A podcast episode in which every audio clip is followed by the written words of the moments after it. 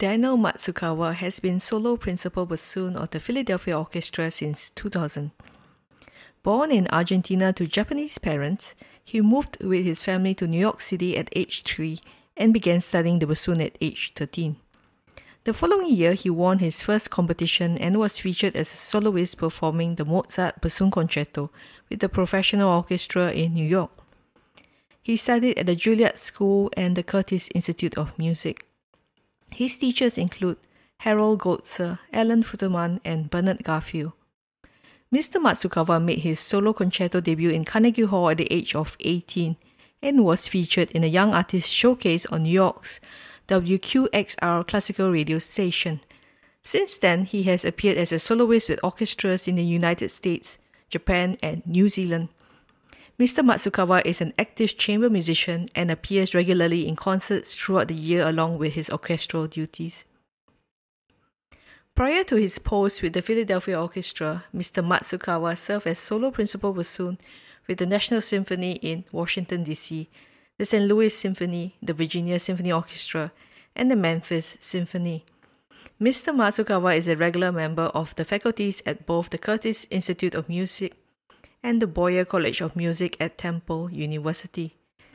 In 2019, Mr. Matsukawa has served as a judge by the invitation of Maestro Valery Gergiev and was a member of the prestigious jury panel for the Tchaikovsky competition in St. Petersburg, Russia. Later that same year, he served as a member of the jury panel for the ARD competition in Munich, Germany. Mr. Matsukawa also conducts regularly and is currently the music director of the Independence Sinfonia. His conducting activities include appearances in Japan and the United States. And welcome back to Legends of Reed. My name is Joanne Sukumaran and I'm a bassoonist based in Singapore. Today I'm joined by my colleague Francisca Bastos. Hello, Francisca. How are you? Hi, everyone. I'm very happy to be here. Could you say a few words to introduce yourself? Uh, so I'm Francisca. I come from Portugal. I'm a bassoonist and a bassoon teacher. I'm a freelancer, and um, I'm currently based in Vienna. Uh, but I lived for a long time in Switzerland, and, uh, and I'm very happy to be here because I'm a fan of the podcast. I'm really glad to hear that, Francisca. Francisca and I met through the BYOM Academy, that's called Be Your Own Manager Academy. It was started by Bernhard Kerres in Vienna. I'll put a link in the show notes. Do check it out. It's a wonderful course about career management, and there's a wonderful community of classical musicians. But today, I'm really very glad to welcome to the show Daniel Matsukawa. Welcome, Daniel. Hello, hi everyone, and thank you, Joanne, for having me. Uh, I'm honored to be here, uh, and it's, uh, it's a real pleasure. I'm looking forward to our conversations. First of all, uh, heartiest congratulations on winning the C. Hartman Kuhn Award from the Philadelphia Orchestra. What a huge honor! It really yeah. does mean it means a lot to me, and I, I really am very grateful and appreciative. I've read that this award is given annually to the member of the Philadelphia Orchestra who has shown ability and enterprise of such character as to enhance the standards and reputation of the ensemble. Although we have never met, I have heard of you many times through my friend Najib Wong, who lives in Philadelphia. Recently, I heard your interview with Noah Kageyama, and I knew I had to invite you on my show. You spoke a lot about practicing and sound concept. First of all, how can we get more efficient in the practice room? Do you have any tips? Wow. Okay. Right off the bat, we're starting. Um, yeah. I, I I think the best way to think about practicing is to perhaps have an intention when you sit down, even if it's like a okay, I'm only going to practice for the next 30 minutes instead of just mindlessly putting your bassoon together and you know just thinking all right i'm just going to play i'm going to practice. But perhaps even to yourself or to oneself just think about i want even this to improve whether it's my legato or vibrato um, finger coordination staccato tongue coordination uh, sound production concept. Uh, I, I, know at, at one point we want to think about we have to get everything going, right? When we first pick up our instrument, and uh, in a in a way, we all know it's a foreign object. Uh, I don't think any one of, of, us ever were born with a bassoon in our hand. Uh, I always think of that as a very painful experience for our mothers, but it, it would it would be uh, it's it's one of my favorite terms in teaching is second nature, where eventually it's like riding a bicycle or swimming. Once you know how to do both, you know how to play. But it doesn't stop there for us. There's just so much that we need to constantly focus on and grow and learn, constantly finesse and polish. Even if we think, okay, I really know how, how to do legato, that it's not just like, okay, once you learn it, you're, you're good for life. Uh, in a way, it's, it's kind of like uh, exercising. And if you're thinking, okay, I'm going to exercise for the next six months, after six months, I don't have to exercise forever anymore. I'll be I'll be healthy.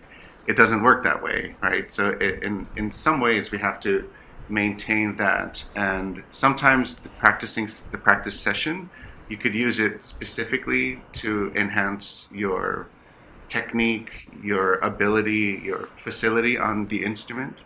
Uh, and then the other half, I always say this half is your, your instrument. That's the bassoon. Take care of that. Take care of you know scales, arpeggios, other things, uh, study exercises, and and then the other half is you as a musician to cultivate yourself as a musician. I like to say this, uh, and that means listening to string quartets and operas and uh, wonderful singers, Lieder, Schubert Lieder, Lieder and, and Brahms, and all these wonderful things, because that is where great musician uh, is that's where it all lies. And so when we listen to that and take it in and, and enhance it, we are growing naturally as a musician. Uh, I always joke with my students, please don't listen to bassoon music. Uh, or don't only listen to bassoon music. Nothing against bassoon music. I mean, there are a lot of it. A lot of it is, is perfectly good and, and fine. But really, if you if uh, the other problem with when you listen to bassoon music is you start listening to bassoon stuff. You think about the technique or the technical aspect of the instrument. But when you listen to singers or other other instruments or uh, all types of music in that sense, you're listening for everything else. Uh, yes, we can listen for phrasing and stuff when we're listening to bassoon music, but when we're listening to all this other incredible masterpieces and great music that was ever written, we really grow uh, naturally just by exposing our ears to it constantly and constantly, and you're, you're taking it in. Uh, so to start with, I, I always like to think of making every practice session with your instrument have some kind of purpose. Uh, and again, sometimes you just need to learn a piece, right? That could be a purpose. Like, okay, I have this piece coming up next week. I don't know it, and you know that the next uh, 30 minutes session or something, you can you can designate and direct it only for that. Uh, then there could be something that you just want to reacquaint yourself with a piece. Sometimes it could also just be for fun. Like I, I always think of um, the Hummel concerto as chicken noodle soup for me. Uh, it's like comfort food, and it's one of those pieces I just come back to, and I, I, I love just playing it. Uh, it's and when I come back to it, yes, it's not in perfect performance, you know, shape immediately, but within this, there's scales throughout the Hummel. There are a lot of arpeggios, a lot of articulations, mixed articulations. There's wonderful phrasing, and and it's really good music. So I'm really doing all these things at once, rather than all right, just for the next 15 minutes, I'm only going to do scales, and then now I'm going to only do arpeggios, and now. But sometimes it's nice when I don't have time. I just like I'll play something like the Hummel, especially if I'm away on vacation or something, and I don't really want to like play. But I know that if I avoid the instrument for too long, I'm going to come back, and then it's it's you know we all know there's no um, we call it in in English uh, crash course. You know you you cannot. I I kindly yell at my students, please don't practice the night before four hours, and because they didn't do much during the week. I I said it's better if you do even half hour to an hour one day every day than you know try to do five to six hours the day before mm-hmm. because it really goes somewhere else. It goes to a different uh, savings account in your system, a, a different uh, um, vault. Yes, I can understand. Uh, sometimes I suffer from enormous practice guilt myself. Um, I was just wondering, um, Do you believe in alternative ways of practicing? I was taking some fitness courses during the pandemic, and one of the instructors was saying uh, the muscles tend to get bored very easily, so we should try to confuse them. Do you think, as musicians, you know, um, we are quite um, physical in terms of uh, practicing? Is there some kind of parallel we can draw from that? Another great question. Uh, thank you for that. Absolutely. I, I, I'm a big believer of practicing away from my instrument. Um, and I sometimes will just look at the music, and my instrument is maybe even in the other room, which is better. A little bit of separation sometimes is good. And it's okay to do it with the instrument in your hand too, but I really like to some, like at times, look at the music, and I will really, it's not just a matter of studying it. I will look at it, observe it. I will see the shapes. I will look at the way it's structured. You you can really think about phrasing. I will sing through a lot of the lines and maybe rethink it. You know, a few different ways, a few different times. It's not like I'm only looking for a few ways how to phrase it, but sometimes the gesture is different. Sometimes there's a different peak in the phrase, and then it comes away uh, but it can also work in, in, as we know, it cannot just only be one way. Yes, there are some rules and guidelines in music. Like we never want to accent the resolution of an appoggiatura. Like that's just more of a natural uh, rule and, and uh, a guideline in, in, in what we do in music. So things like that, it's, it's, I think it's important to, to study. Like if I'm in an airplane, on an airplane sometimes, and I look at the music, it's kind of like that mental practicing can really help. And then when I return to my instrument, I'm different. And I, I already kind of did this, uh, a lot of the psychological pras- um, practicing, but also internally, I love the word internalized. I have internalized the music by really absorbing it and taking it in, uh, and again, differently from when I have my, the instrument in my hand. Uh, many people also know I'm a big fan of singing and playing and singing and playing, and then hopefully eventually the two become one. I like to say this. Uh, that is also an alternative way of practicing that you can do in your practice session. Uh, I also do like um, not just the visualizing of the music. Sometimes I, I like to, I don't even have purpose. Sometimes I'll go take a walk and I'm just singing it uh, naturally. And some, and I can tell like oh, I'm practicing right now. Like I, will joke to myself, like, okay, you should stop that. You should just, you know, think about other stuff or the music or the fun aspect of it. Sometimes the character is important too. We have to look at the context in the score. So there's so much we can do, so much other than just sit down and, as you said, muscle memory over and over and over again. And I think this enhances and and keeps our our perhaps our fingers and our muscles and our brains and our hearts very fresh, uh, and I think that's a really good thing. Sometimes I recommend to students if they are memorizing a piece, uh, the solfege can help when you solfege different pieces because it's not like it becomes academic. I'm not very very academic minded, but I do think it's important to to be able to have both left brain, right brain. We can call it that. Uh, you know, the artsy brain and then the academic brain, perhaps if there if that really does exist scientifically. But it, I think sometimes we can use that instead of thinking, all right, I'm just going to memorize this passage. If you just think, oh, that's just a, a G major seven arpeggio, like just to know that, you'll know what the notes are. And that only takes one second, but sometimes we just blindly play, right? And then we're like thinking, I just need to remember what the notes are, and I need to but if you just think about sometimes the whether it's the theory or the harmony or put the structure, those are tools that we can absolutely use uh, for ourselves. Um, I have a lot of. It sounds very funny for me to say that. I don't mean that in a boastful way, but I, I really try to think about using different tools and sharing those tools as resources for for my students because I I say this a lot, and you probably have heard me say this. Like I tell my students that you will always be your best teacher. This teacher can say something, this coach, this conductor, and that's all wonderful. Like take in that feedback. It's very important to, even if you don't agree with it, it's important to just think about for one minute. Why did they say this? I don't think they're saying it to pick on me. I think there must be something in it for me to like like look at and think about. And even that is growth, and we learn how to grow from that. Uh, so I think it's very important to take that. But at the end of the day, when you hear something, you will be able to really immediately recognize and know this is what I need to do. I agree with a lot of it.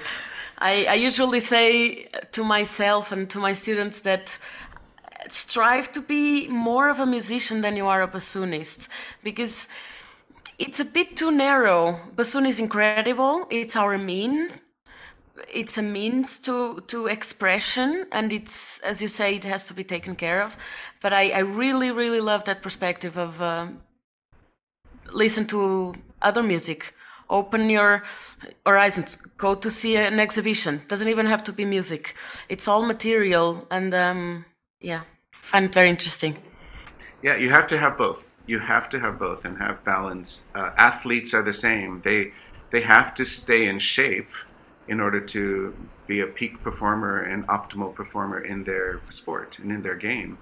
Uh, they cannot only go out there and, and just do the sport and, and play, right? They have to to still uh, be in good shape. But we also don't want an athlete who only spends time in the gym working out and they don't finesse their sport. And so again, you, you have to have both. Uh, and finessing can also mean the mental game. It can mean strategy. It can mean vision. It could mean having good. I like to call this like, if it's basketball, you you have to have good basketball IQ, not just hey look I can I can shoot from anywhere and I know how to dribble really well. Uh, it's more than just that. It's it's having that. So if we play an orchestra, I think it's very important that we have orchestral IQ which is really good. We have to know our role in the score and not just think, oh my God, I have a big, beautiful high G. I'm just going to, you know, really play it with such a beautiful, warm singing vibrato, but it might be a flute solo. So, you know, you, you can't, you, we have to know these things and not just play and think, oh wow, I love, I love playing, I love my instrument, I love the bassoon, I love singing, I love this and that. And, and then we just, it, it cannot just be so. Uh, because in an orchestra, you are a team player and it's it's in a group like uh, team sports as well. So it's it's very vital that we take care of, of both aspects, the musicianship and the, the and it's funny, Francisca, you say that because I always tell tell my students, I would much rather have a great musician who happens to play bassoon rather than a great bassoonist who happens to play music. And I, I always rather have a great musician. Mm. Okay, that's great. Um, do you have uh, a method like how did you arrive at your ideal sound concept? Like how did you work through that? Oh wow, like that. um, it's funny that you. I, I I'm not against the word arrive because I feel like, and you probably heard me say this as you mentioned Noah Kageyama. From the way I live my I'll even say life, not even just this bassoonistic life, but the way I live my life is that, you know, the learning never stops ever. The learning never ends, and so um, arrival. It's like one might think, "Yay, I made it to this great, fantastic orchestra," and then they might feel like they've arrived. There's a danger to that. I'm not saying people do that, but but if they thought, "I've made it," now I don't like I'm I'm set for life. You know I'm sure that they know that they have to keep going and they have to. But the the danger was was thinking that like I've made it is you feel like you've done all the work until now, and now that you've made it, you can take it easy and just play. Uh, but again, it's it's important that the learning and growing never stops. Uh, so I think that is a big key to how I do what I do. As you asked me you know, what are my thoughts in terms of how do I how how does one get here and and continue? We have to continue. Is I I think it's important to stay curious, be curious about a lot of things. Uh, we we know the word complacent, which means you are satisfied with whatever you have, whether and, and it doesn't have to be whether it's good enough or it's not good enough. Because you don't want to be insatiable either and just think i'm never going to be satisfied. I'm just going to keep going and keep going. Because that's not a good feeling Hmm. right? But you also don't want to be like ah yeah it doesn't sound great but it's fine whatever. 'Cause that's not good either right? So we, we we have to have that that funny line that funny balance between both. But having curiosity is is how to begin and about everything about even how do i produce one sound? If it's on a piano you know and i just go right? That sounds like just just a note. That's just an a. But if i went or or or right? Just to like you can produce those different colors. Same with on our instrument whether it's bassoon or oboe. I know this is a podcast for both you know double reeds it's the same. We it, one note isn't just one note. There are probably a million varieties within that one note. And knowing this again within the function of every note of every score and context that's also very important. Uh, so being curious about sound how to produce is again very important. Being curious about okay this is not i'm not doing well enough on in this area. Whether for, for example it's staccato then i know i have to work on it and improve. And and then coming up with different ways to do it rather than just what we call rinse and repeat. We don't want to just you know just always just repeat repeat repeat. If something is not working well after a couple of days come from a different angle. Try something different. Try other things i think it's also important to use your friends use your colleagues use your classmates not just you know ask your teacher for uh, all the answers. Sometimes it's better that the teacher does not give you an answer. Then you really have to figure it out. And i don't think that they're being a bad teacher by withholding information.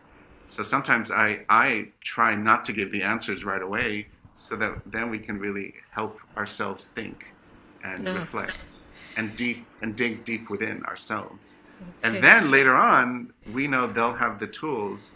It's like, oh my God, I, I don't know what to do. I, I have this situation and, and I need I need my teacher or I need my parents or I need my you know uh, this is why we don't tie our children's shoes for them every day. We try to teach them how to do it, and and then they'll eventually practice and learn how to do it and get there. Uh, and if they can't do it one way, maybe there's a different way to tie a shoe, which is a, a beautiful thing. And I'm sure there's more than one way to tie a shoe. And again, that's the beautiful thing about all of this. Yeah, spoken like a true sensei here. Oh. yeah, I was thinking uh, also while you were speaking about sound concept that I think is also has to do with imagination, right? If you can imagine a, a certain color or um, sound, then you can emulate that on your instrument. No, I think it always starts internally, right? Absolutely. Yeah. And same with all the different composers, right? I mean, I, a French staccato, it, it, and I don't mean that um, in, a, in a sense of nationalism. I don't mean like French versus Germany, but in terms of French music and German music and uh, different composer, Tchaikovsky, uh, Stravinsky, also very different. They're both from Russia, but ob- obviously very different because of the periods, right? The style. Uh, but also, let's say they were both from the same country around the same time. The individual uniqueness to each composer, of course, is, is also very important and very different. So to think about that as well is very uh, vital, uh, and actually it makes it more fun too. That way, we don't just keep playing uh, everything the same way. It's like, okay, great sound, great rhythm, great intonation. Next, great sound, great rhythm, great intonation, and let me just feel Yeah. the music. Yeah, feeling is absolutely uh, another part of it that that's very important. Yeah, as you said before, it's exactly where where being a musician comes in, right? Where you have to think what the music needs, and not just the instrument or the um, the technique itself. Um, so I'm I, was curious. Uh, you've been uh, in the jury in major competitions, and um, uh, we were curious about what do you look for when you sit in the jury and you're listening to. Uh, I, I'm going to actually start with what you just said. I'm looking for great artistry and musicianship, much more than great um, a, a great instrumentalist. And sometimes someone might show up and they play flawlessly. They don't miss one note and everything is there. But there, it to me, the feeling, the deepness, the, the depth, the musicianship goes so much deeper for for what I think. I, I, I often say this as well. Like to me, I am more impressed with very different people playing simple song than playing something that's like you know like something with with one million notes. That doesn't impress me. That feels like a, a I call it like a, a party trick or a circus act, right? That's that's okay. Maybe it's impressive for two seconds, but that's not what you want to be known for it's like, oh, I know that person. He could uh, stand on his head while riding a bicycle. Obviously, not possible. But like, you don't want to be known for that kind of a, a trick, right? You want to be known for. I, I shouldn't say known, but you.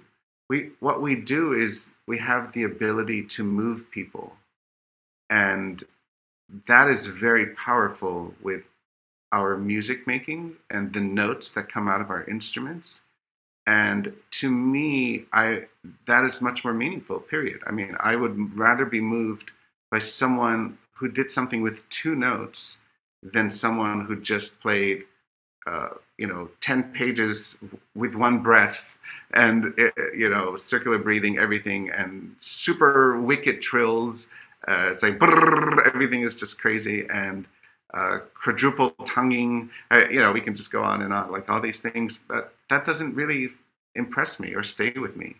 So going back to your your great question, Francisca, it's it's just yeah. On a jury, I I guess I I just want to be moved. Uh, I don't want to be impressed.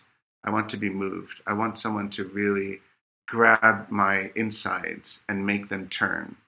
And I would be grateful if they, you know, if they play with my feelings. I, I, know that sounds funny, but I would be grateful if they play with my emotions, much more so than, oh yeah, that was really impressive. That was really good.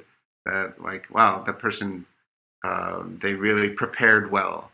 And but to me, preparation, as we're talking about here, has more to do with not just the instrument aspect, but the artistry, the musicianship. Because again, art is is what really can turn our, our insides in, in and out and, and make us forget about the world, make us forget about other things that might be going on, uh, whether they're good or bad. It's just like it's a beautiful escape. There's a quote. Someone said it was Oscar Wilde, but I'm not sure. Uh, I, I don't want to give the wrong credit to the wrong author, but there's this really wonderful quote of music makes you nostalgic of places you've never been to and i love that. I love that quote. Yeah. And, and, yeah and in a way that's that's what i'm looking for as a judge. It's like take me somewhere else and not just drawn to what you can do finger wise and and everything else. Yes sound is important. If someone has a great sound right away you have my attention. But then keep my intention with what you have to say musically? Uh, exactly. We were. I think we're going on the same line here, and we're. we're it's it's very nice to to hear that somehow we chose the correct questions. uh, I was I was very interested uh, when I talked to Joanne. I was very interested about your activity as a conductor. I'm always very fascinated with musicians, very accomplished, and then decide to try something else. Even in your case is is in music but it happens sometimes that people start painting or they so our question was it's a whole set new set of skills right? You have to spend hours studying your scores. It's it's of course we do a bit of that as bassoonists in orchestra but it's not the same thing. So what do you think you maybe got as a bassoonist from being a conductor too and what brought you to conducting? Uh, again, those are still, uh, yet again, great questions. Uh, thank you for that. Um, I'll, I'll, start backwards with your your your questions. Uh, what got me into conducting? I think for me, I've always had a I'll call it low key interest uh, about with conducting. I, I find it very gratifying in ways that bassoon cannot give me. Uh, obviously, an orchestra is one amazing giant instrument, and there are no limits. There are things we cannot do on the bassoon. We just can't. We can't, eh, eh, you know, uh, on, like have that sort of a brushstroke sound on a mm-hmm. violin and on strings. There are things uh, we can't have the same kind of power and volume uh, as a trumpet. Uh, we obviously can't play notes that sound like a timpani, but you put it all together and it, it could be just so fantastic and majestic that the bassoon as a single instrument and single line cannot do. Uh, on piano, yes, there's more than one line, it's multi lines, and, and I always have such great respect for pianists because they're learning more than one again a single line and i i tease my students i'm like you know pianists have to learn these 40 minute fantasies every week by heart and they're not playing just one you know one line. Exactly. And it's like uh, you know and and in in many ways conducting is like that. You you really take in so much that is happening. And it's not about control. Conducting is not about control. Conducting is about expressing in a different way. Again, something that I cannot do all, all the time on my instrument on the bassoon. Now, I, I like to say this. I also don't want to quit my position in Philadelphia and only go into conducting uh, because I still love the ability to create a sound out of nothing. Like if I have a baton and I'm on an airplane going to go somewhere, I can't do. You can't hear anything if I wave my baton. No sound comes out. Yeah. No sound comes out. Uh, and so there's something very beautiful about still having the ability to create a sound out of nothing on your own, and then keep going with that and uh, and express through that. So it gives me a very different fulfilling or feeling or fulfillment when I play bassoon. I still love doing it. I love it so much and singing through my instrument and playing with other people very different. Um, what I've learned though also is when I do conduct, I I know what I don't like from conductors.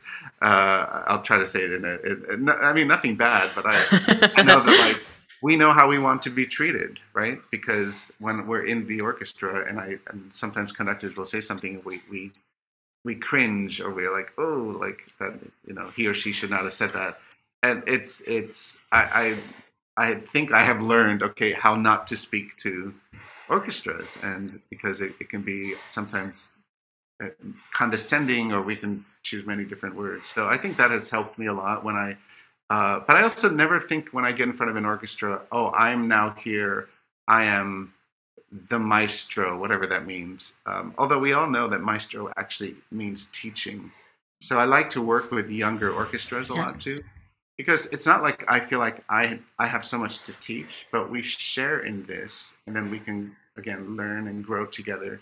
Uh, and when I conduct, it's it's a matter of I have studied the score now. I've looked at the style. I've looked at a lot of the things within the score, and you want to share your your feelings and thoughts about it. It's a wonderful prerogative and and privilege when you do get to do that in, in front of an orchestra. Uh, for us, when we play an orchestra, a lot of how we I, I'll use the word judge conductors or think about conductors is what they have to offer in rehearsals. That's almost much more important than how they look in the performances, right? And and so what they have to bring, what they have to add, what they have to give, the thoughts they share, the feelings they share, the images, the all of it uh, within the expression of whether it's the score or the composer or a little bit of themselves as well that they give within the music all of that is just very vital and, and important uh, in terms of, of when you get up there and you share this. It's not like once you get up there and just tell everyone what to do. And that needs to be shorter, that needs to be longer, that needs to be louder, that needs to be softer, this needs to be faster, this needs to be slower. I mean, those are just very technical terms, you know, that one might say to help enhance your interpretation, but it's so much more than that, as we know. Uh, so I, I, I, I, do like to say the joke that I'm not quitting my day job. I, lo- I love to still play in an orchestra and I love to still play uh, my instrument uh, a lot. But conducting does give me a, a whole different uh, satisfaction at, at times. Uh, also, I, I'm, I'm, I'm a big, I don't know how to say this, uh, people person. I love connecting with people. And I think that's another beautiful way to do so. When you're up there on, on a podium, you really feel this beautiful, intimate interaction with the musicians as you are facing them, they're facing you, they're playing, and you're giving, and they're giving, and it's just this wonderful thing. Very different than when we are playing in an ensemble, which is also incredible and beautiful. Uh, so I, I think a lot of it has to do with the human side of of conducting rather than uh, let me just get up there and try to, you know, control an orchestra and, you know, make sure I'm clear on certain things and give these cues and this and that and that and, and all that stuff. Yeah, so you exactly. It's not about controlling, and it's more more the the. Do, would you say it has to do with leading more than than um, telling people what to do? Because I was very, I was going through your bio, and uh, and I've seen I've seen you're the music director of the Independence Sinfonia, and I found it very interesting in their mission statement that they say. Uh, the independent, independent symphony is de dedicated to excellence in the learning, and I, and now I, I wasn't thinking about talking about this, but our next question is about how to be, how can one be a better lead leader. And after what you've just said, I think it connects well. So, how can one motivate yeah. people to to follow your lead? Right. Right. Um, you did your homework. Thank you for researching and, and looking into the mission statement and everything. Uh, I think, uh, you know, one has to be very comfortable when teaching and leading. Uh, and what I mean by that is we cannot just think, oh, I know everything, and I'm the teacher, and you're the student, and you're just going to listen to what I have to say. It it it cannot be that. It, it, there has to be a, a, side of us that we have to have compassion. We have to have understanding. We have we have to have the ability to also know that every student is case by case. Every student is different, and some students need something else. We cannot just say one size fits all and to have that understanding. When you're up on a podium in front of an orchestra, you will have 18 first violin players. And naturally, 18 violin players are going to have their own thoughts and feelings of how the music should go. And that is, in a way, as a conductor, you get to tell them your shape, your shaping of it that week.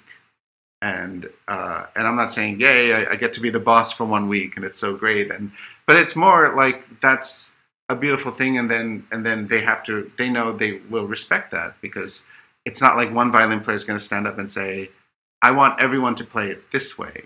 And then another violinist is like no i i don't think i i, I think it should go this way. And then of course it becomes like mayhem. But but when we are uh, in terms of conducting i do talk a lot about phrasing shaping style for example, I'm conducting Beethoven Symphony Number Two uh, recently, and I, I, talk a lot about symphonic style. I talk a lot about Beethoven. I talk a lot about um, perhaps his language, and I'm I am definitely not saying I'm an expert in his language. Uh, I am not, but uh, and I like to say this as well. When it comes to Mozart, I I'm not a Mozart scholar. I don't. I didn't go to Salzburg and study his manuscripts in and out, but but I do like to think, okay, what can I do to present some sort of classical style, classical period style, Mozart, Haydn.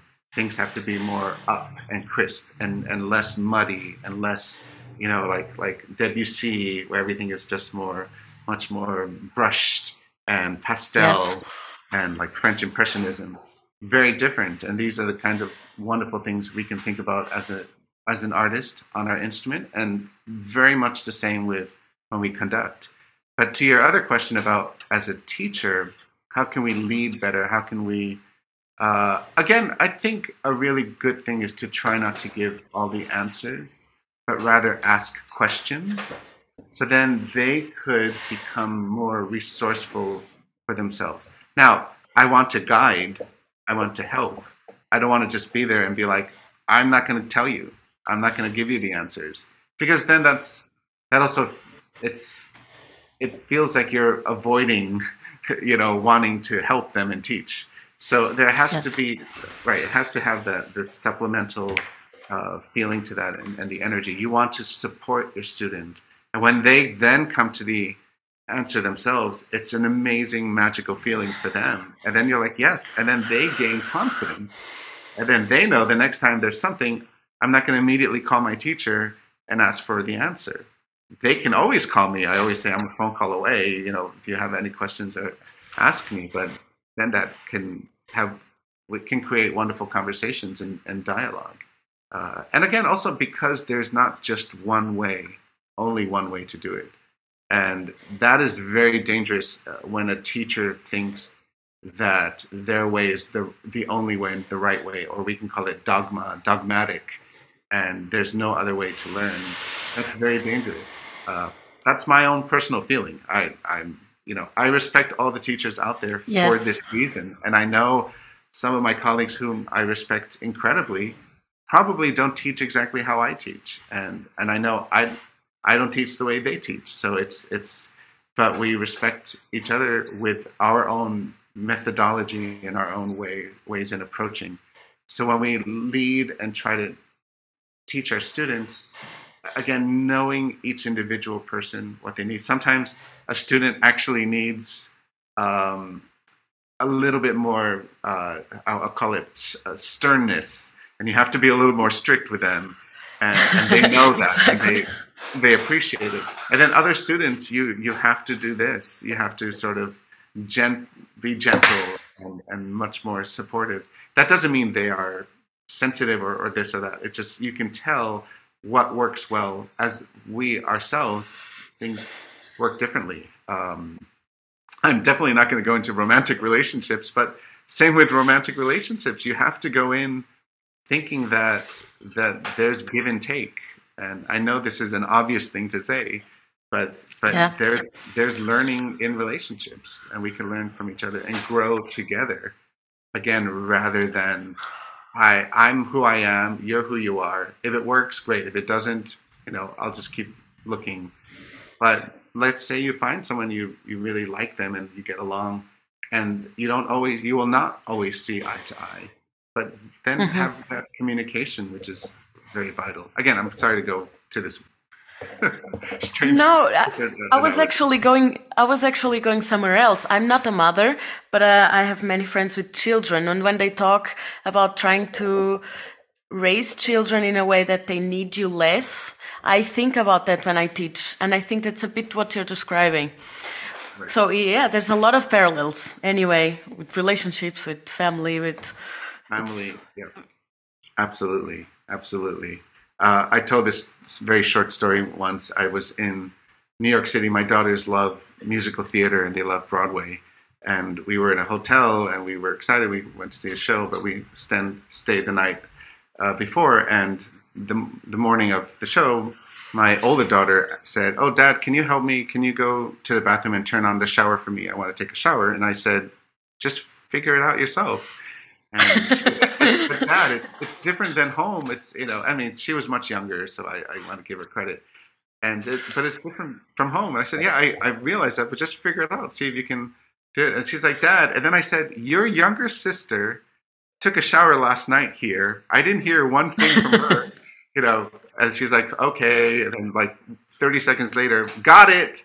You know, and it's like that, that and in a way that's a funny and fun analogy in in what we do. It's like we can't just jump and say oh wait let me tie your shoes right? Like we, we have to eventually get them to figure things out. Because then they will i will sleep better at night knowing like after school they have tools and the resources rather than i need to call my teacher i need to call my teacher. How do i turn on how, do I turn on this faucet? How do I like work this thing? How do I do this? Is very different, and so it's it, it's a really great analogy when we think about relationships and families. Okay, so yeah, so um, I'm moving on to the next topic. Um, so I've often uh, thought during the pandemic, um, you know, about the role of artists, you know, because you know there were so many uh, months of lockdown. Um, I was wondering if you had gained some insights during the pandemic. Absolutely, I I I think the pandemic gave all of us a moment to reflect like we were sort of forced to have time to sit and either it's quiet. You know, we all have our own respective lives, right? We are some of us are running all the time here and there, teaching, performing, playing, rehearsing, uh, commuting, parenting. Uh, uh, it, you know, we can go on and on about how busy our lives is and our lives are. But then suddenly, when you are forced to sit at home and you cannot go to public places and you cannot keep doing what you were doing. You cannot teach in person anymore. You cannot go to the orchestra and perform for uh, an audience anymore. Uh, I, I, thought about one silver lining during the pandemic was the earth was given a moment to take a deep breath. Right, there were much less cars, much less airplanes running around so much less pollution was created and i thought it was a beautiful thing like oh my goodness suddenly the earth can can take a nice deep breath and metaphor metaphorically speaking same with us as humans we are able to now reflect and think and sit and just take a deep breath and look at everything and rethink and relook at everything in, in, in, in many ways whether you want to or not i mean you don't you didn't have to but for me uh, I just really thought about what we were doing up until now. The question that we all had was will we go back to what we were doing? Will we return as performing artists? Will we just go back to just doing what we always did? And or will be will we now need to create something different and new and innovative? What was beautiful that came from this time was we had to go to means of doing using more video, as we know, more digital um, ability and, and, and technology, and so that we can stay connected to people. Again, stay connected to each other, especially when we're all inside.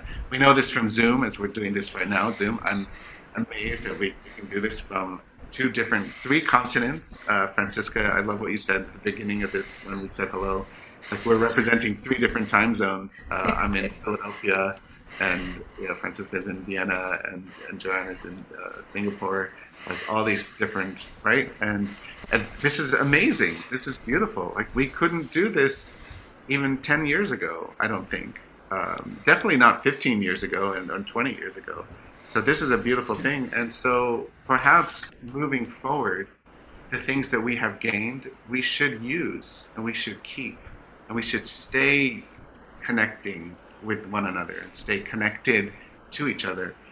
And when we go back to performing, it should not just be like, okay, we're going to open up our halls, we're going to sell tickets, we're going to do what we do, we're going to play symphonies, and people are going to come. And I think uh, in the Philadelphia Orchestra, we have this thing called Our City, Your Orchestra, which I think has been a really amazing thing. And we go out to different uh, cultural institutions some that are un- underrepresented, some that are underserved, uh, and we go to different communities. And instead of, hey, we're the orchestra, we play in our big hall, everyone come hear us. We'll, we'll sell tickets, come hear us, and we'll perform for you. But instead, we've been now going out to the communities and trying to have these wonderful, what I call dialogues through music and also through words, through spoken words. And it is a beautiful thing. It's very important today that we do this. And I don't believe we should just go back to what we always did. I think it's important that we really share with each other our the differences is a wonderful thing and it should not be something that should make us prejudiced oh they're different I'm going to be over here. You know, let's be divided. But I, and I know I'm not trying to get preachy here. I'm not trying to get political. But it's if we just think about it as like let's just celebrate our differences and and embrace them.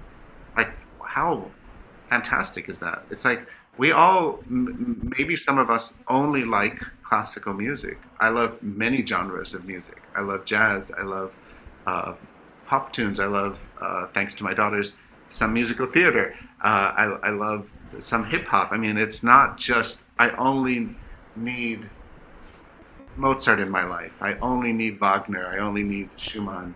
Uh, I enjoy the the differences. I know for myself. I enjoy different cuisines. I love Italian food. I love seafood. I love French food. I love Japanese food. I love sushi. I love all these different things, right? And it, how boring would it be if it was just one type of food? And same with our cultures and our differences that it's just so wonderful that we have this and we have each other. So why instead of trying to separate and divide, why not like just enjoy that beautiful aspect of it in, in terms of us as human beings? Yeah, wonderful. I watched uh, one episode of that um, series, uh, Our City, Your Orchestra, where you were having some works for, um, sorry, uh, some Asian inspired works, right? Yeah. Yes. Yeah. So I know you're quite vocal in um, advocating for the rights of minorities and having adequate representation. And last year we saw so much upheaval, right, with the Black Lives Matter. Yeah. yeah. So, um, do you think that we as musicians can bring about some social change through our art, or at least a change in attitudes, maybe? I think we as musicians and also we as humans can absolutely make a difference, and we should use whatever means we have, whether it means using our skills and our talents and whatever um, we have trained you know most of our lives for, or whether it means doing something else. And it, it is it important to make a difference? I mean, if we all had the same attitude of, for example, the environment. Well, I'm not going to turn off my lights when I leave the home because I'm just one household. Like that, what difference will that make? But if everyone thought this way, we're we're in trouble, right? We're going to waste so much power and electricity and fuel and resources. So every individual can make a difference. It's like voting too. If, if I vote, I'm just one vote. It's not going to matter. And I know there are people like that who, but if everyone thought this way, then it's then it will matter. It it, it, it make a difference. So can you, can I, can we make a difference? Absolutely. Can we be outspoken? Absolutely. Do we need to care? Absolutely, because there are those who have had it much worse than than us. Uh, yes, we might have had our own struggles, yes, but I, I just think sometimes I think that we are put on, on this earth just to really see if we can help each other and not it's not just to see if we can survive i think it's the opposite i think it's to see if we can uh, yeah like be there for one another and help and and support and uh, and sort of it's we can call it kindness, we can call it compassion and empathy.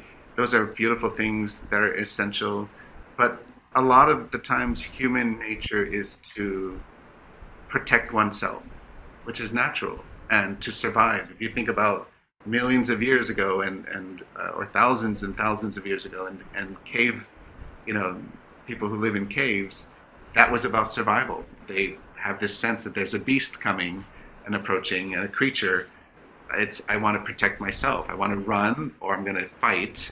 Right? We always call this fight or flight. Right? And it's just immediate natural instinct.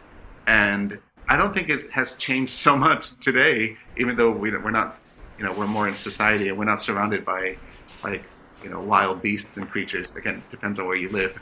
And but but it's it's sad sometimes that we think we want to just protect and preserve, and we just want to like like survive, and we have that survival mode for ourselves.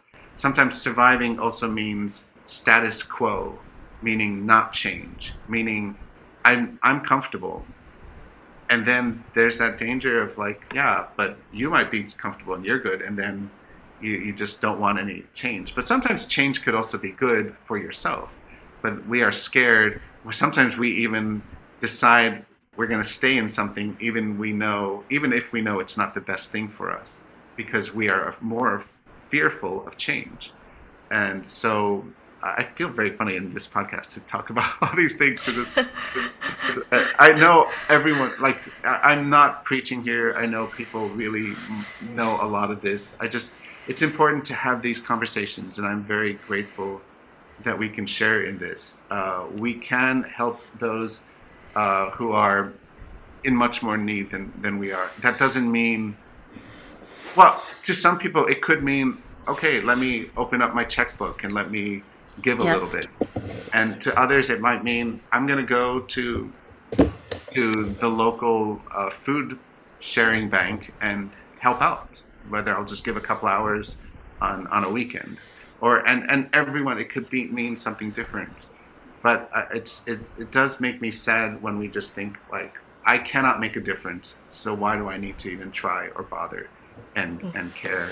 Uh, and equally, it makes me sad when we're just hoping to just protect and preserve ourselves and our only our own well-being when I think we all have the ability to uh, really help and support each other's well-beings. You don't yeah. have to feel strange. We're, I think we're all aligned. Beautiful. Music yeah. to my ears on this musical podcast. well, to bring it back to uh, music, uh, yeah, so um, I'm quite curious. Uh, what is it? What was it like studying with uh, your teacher Bernard Garfield? Because you inherited his his job, right? Yeah. Yes, I, I did. I mean, he he was uh, he is a wonderful man. He's 97 and still he still has it, and, and I talk to him from time to time. Uh, what I really loved about Mr. Garfield was his uh, very similarly his just like how you show up is important. And even if it's like a gentle smile, that can make all the difference.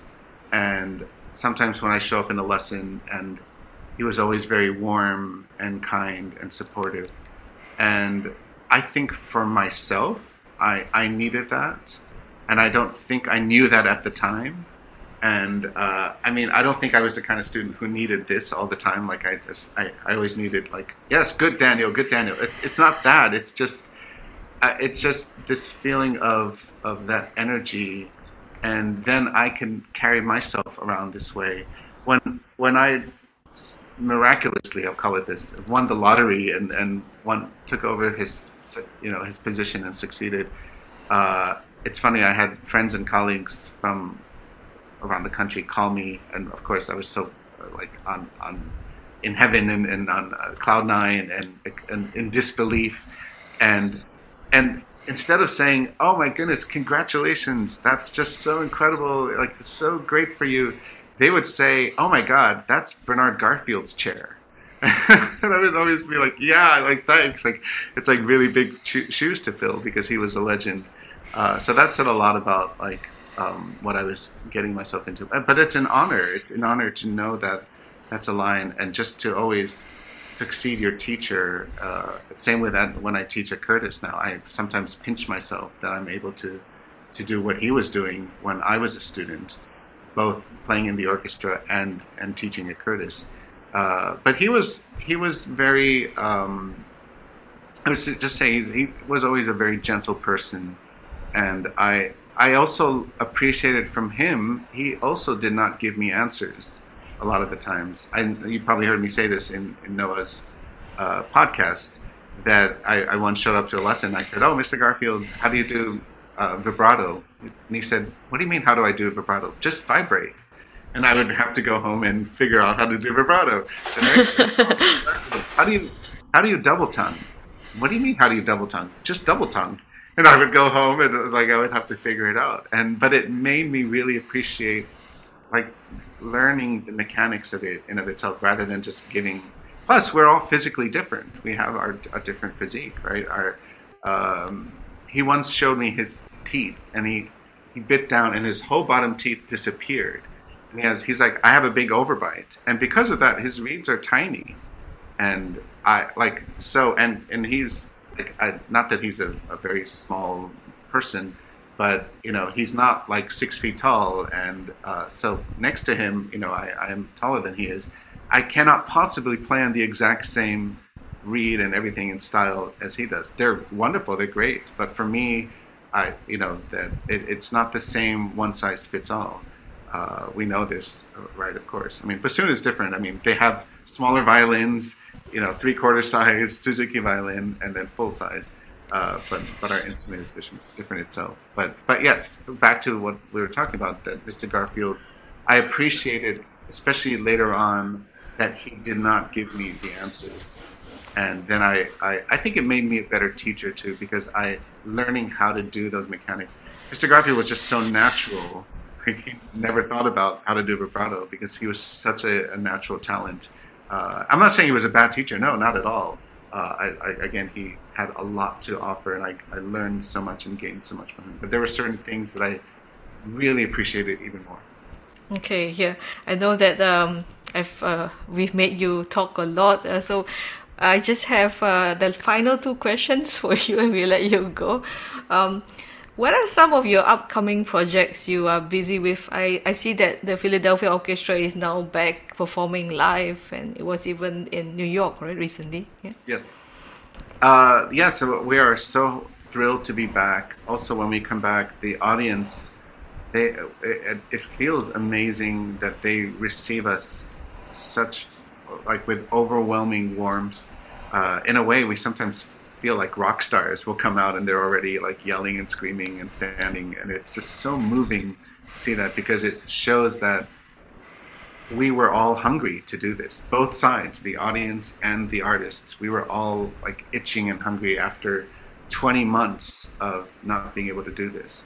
And, and that alone was just so magical. And so we're very, very more than giddy and excited to, to come back uh, we are doing the all complete nine Beethoven symphonies in Carnegie Hall, uh, which is a wonderful thing. We were doing, we are supposed to do that just before the pandemic, and then of course got, everything got shut down. And I applaud Carnegie Hall for keeping the promise of us of doing all, all the symphonies. Um, and one could say, oh, why only Beethoven? But we're also within these programs, we have commissioned a new composer to do a, a work that can have a parallel leading into the, these symphonies. And I applaud um, Yannick Nézet-Séguin, our, our music director, who's such a wonderful, also just, he's a great human being who happens to conduct, uh, and a great musician who happens to conduct. Uh, yes, he's a great conductor, but to me, it's not like he's a great conductor who happens to, you know, conduct music. It's he is the opposite of that. The, in terms of, he really is greatness in that sense of it, it's all musicianship, all good things human, and that comes through in, in his way of music making. Uh, the, I'm proud. I'm proud that the orchestra is continuing our city, your orchestra, um, the, the, whole projects, and we're going to continue going to various different um, cultural institutions and highlighting the different uh, stories that, that they have to tell and uh, myself again i just um, I, as, as Francisca you mentioned that i conduct this Independence Sinfonia orchestra i'm, I'm also very uh, honored and proud and humbled to do this. And we have our first concert also coming back. And that that has been very very uh, yeah it's it's very moving and, and touching to to go back to this. And i'd like to find a way to continue perhaps staying connected with our global audience as well. And uh, and Joanne, thank you for talking about like using our platform to perhaps help with uh, social justice and um, and just equality and all these things. And that is something very important for me, and I want to to still continue to try to think about and find ways to continue doing so. And the danger is when something happens, like George Floyd, we all react, but then after months we go back. You know, we go back to, and then something else happens, and and uh, the, the, violence against uh, Asians earlier this year and anti-Asian hate crimes.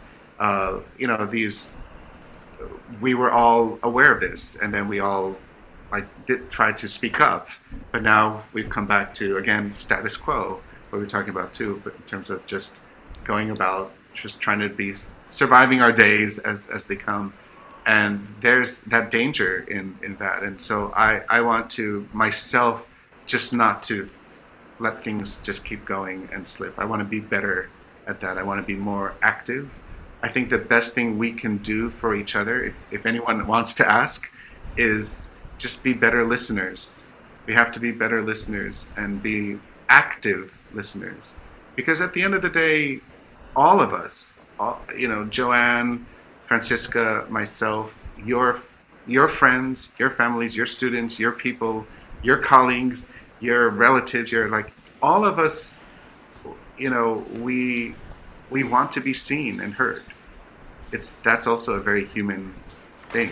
And even if like I'm thinking, oh, I, I'm a very uh, I'm not extroverted, I'm introverted. Even if you think that, it's still I think important for you, even if one you have one special friend in your life, to be heard and seen with that person, and and vice versa. So collectively, I think it would be really fantastic if we can just. Uh, I think the best leaders in the world are the ones who listen rather than um, the opposite.